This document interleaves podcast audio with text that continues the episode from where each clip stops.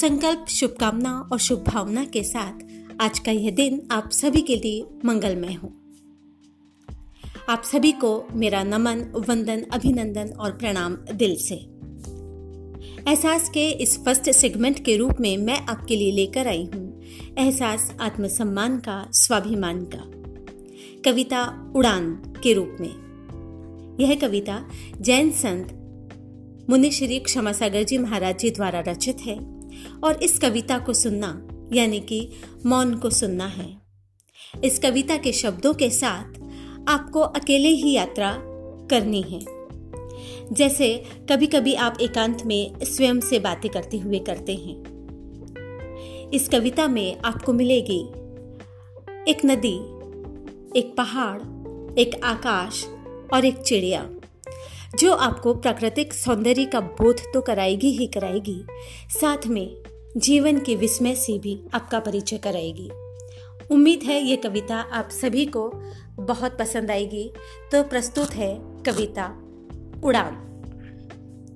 नदी के ऊपर उड़ती चिड़िया ने आवाज़ दी। नदी के ऊपर उड़ती चिड़िया ने आवाज़ दी। नदी ने मुस्कुराकर कहा। नदी ने मुस्कुराकर कहा बोलो चिड़िया। बोलो। चिड़िया ने और ऊँची उड़ान ली।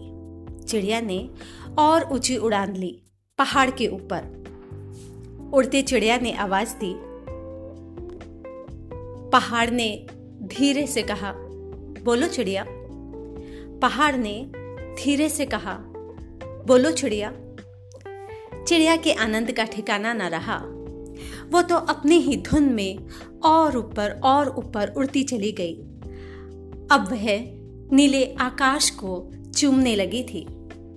चिड़िया ने ऊँचे उड़ते उड़ते फिर पुकारा। पर इस बार आवाज़ कहीं खो सी गई थी। इस बार आवाज़ कहीं खो सी गई थी और मौन एक प्रत्युत्तर बन गया था। चिड़िया ने फिर से आवाज़ दी। पर आवाज़ खो सी गई थी। चिड़िया लौट आई है। चिड़िया लौट आई है। मैंने पूछा, क्या हुआ? मैंने पूछा, क्या हुआ? वह कहती है कि अपनी आवाज़ अपने तक आती रहे। इतना ही ऊँचा उड़ना ठीक है। ध्यान दीजिएगा शब्दों पर। यह आपके आत्मसम्मान को जगाते हुए शब्द हैं। चिड़िया कहती है कि अपनी आवाज़ अपने तक आती रहे, इतना ही ऊँचा उड़ना ठीक है। और जहाँ से अपनी आवाज़ खोने लगे, वहाँ से घर वापस आना ही ठीक है। वहाँ से घर आना ही, घर लौटना ही ठीक है। उम्मीद है ये कविता आप सभी को ज़रूर पसंद आई होगी। अगर आपको ये कविता पसंद आती है तो प्लीज़ लाइक, कमेंट और शेयर ज़रूर करें।